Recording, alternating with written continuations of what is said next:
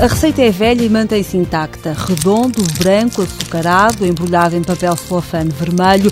O sabor e a embalagem são inconfundíveis. Os flocos de neve da Vieira de Castro, criados na década de 80, continuam a ser líder de mercado.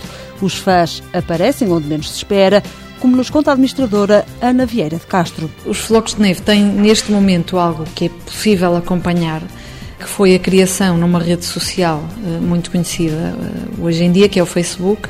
Alguém criou o clube de fãs dos flocos de neve e onde tem milhares de fãs desse produto e que não teve a intervenção da Vieira de Castro. As amêndoas, mas sobretudo as bolachas, compõem a oferta da Vieira de Castro. Continuamos a ter água e sal como produto líder da empresa, mas já se seguem a água e sal outros produtos novos e muito mais recentes que estão a ter um desempenho fantástico, não só a nível nacional, como a nível internacional, e falamos de produtos mais orientados para a linha da saúde, assim como também mais orientados para a linha de prazer. Falamos de produtos cobertos com chocolate e, ao mesmo tempo, produtos com uma forte fonte de fibra. São produtos 100% made in Portugal. Nesta empresa, a palavra estrangeiro só encaixa como cliente, explica Ana Vieira de Castro. É o único fabricante de bolachas, amêndoas e adoçados exclusivamente de capitais portugueses.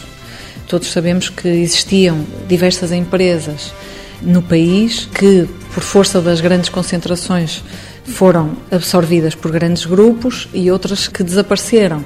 A Vieira de Castro sempre teve uma postura intransigente de oferecer produtos de elevada qualidade e de responder objetivamente às necessidades dos seus consumidores. Criada em 1943, a Vieira de Castro tem como receita de sucesso uma permanente adaptação aos mercados que vai conquistando em todo o mundo. Está presente em mais de 40. Sentimos que o mercado nacional é um mercado de dimensão uh, pequena, que no fundo não permite rentabilizar os fortes investimentos que se tem que fazer nestas áreas industriais. Se queremos de facto ser competitivos e ter tecnologia avançada, os investimentos são muito avultados. Dessa forma, entendemos que para prosseguir o nosso objetivo de empresa de excelência, que teríamos que ter um mercado subejamente maior e assim decidimos começar o nosso trabalho de internacionalização. A primeira experiência foi uma prova de fogo. Se a Vira de Castro conseguisse ultrapassar a barreira das exigências dos nipónicos,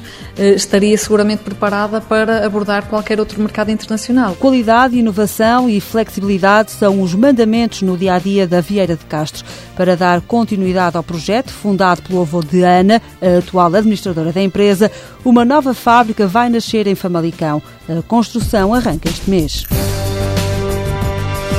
Vieira de Castro está assediada em Famalicão e emprega 186 pessoas. Em 2009 faturou 27 milhões de euros este ano espera chegar aos 30 milhões. Por ano vende em média 14 toneladas de bolachas, reboçados e amêndoas.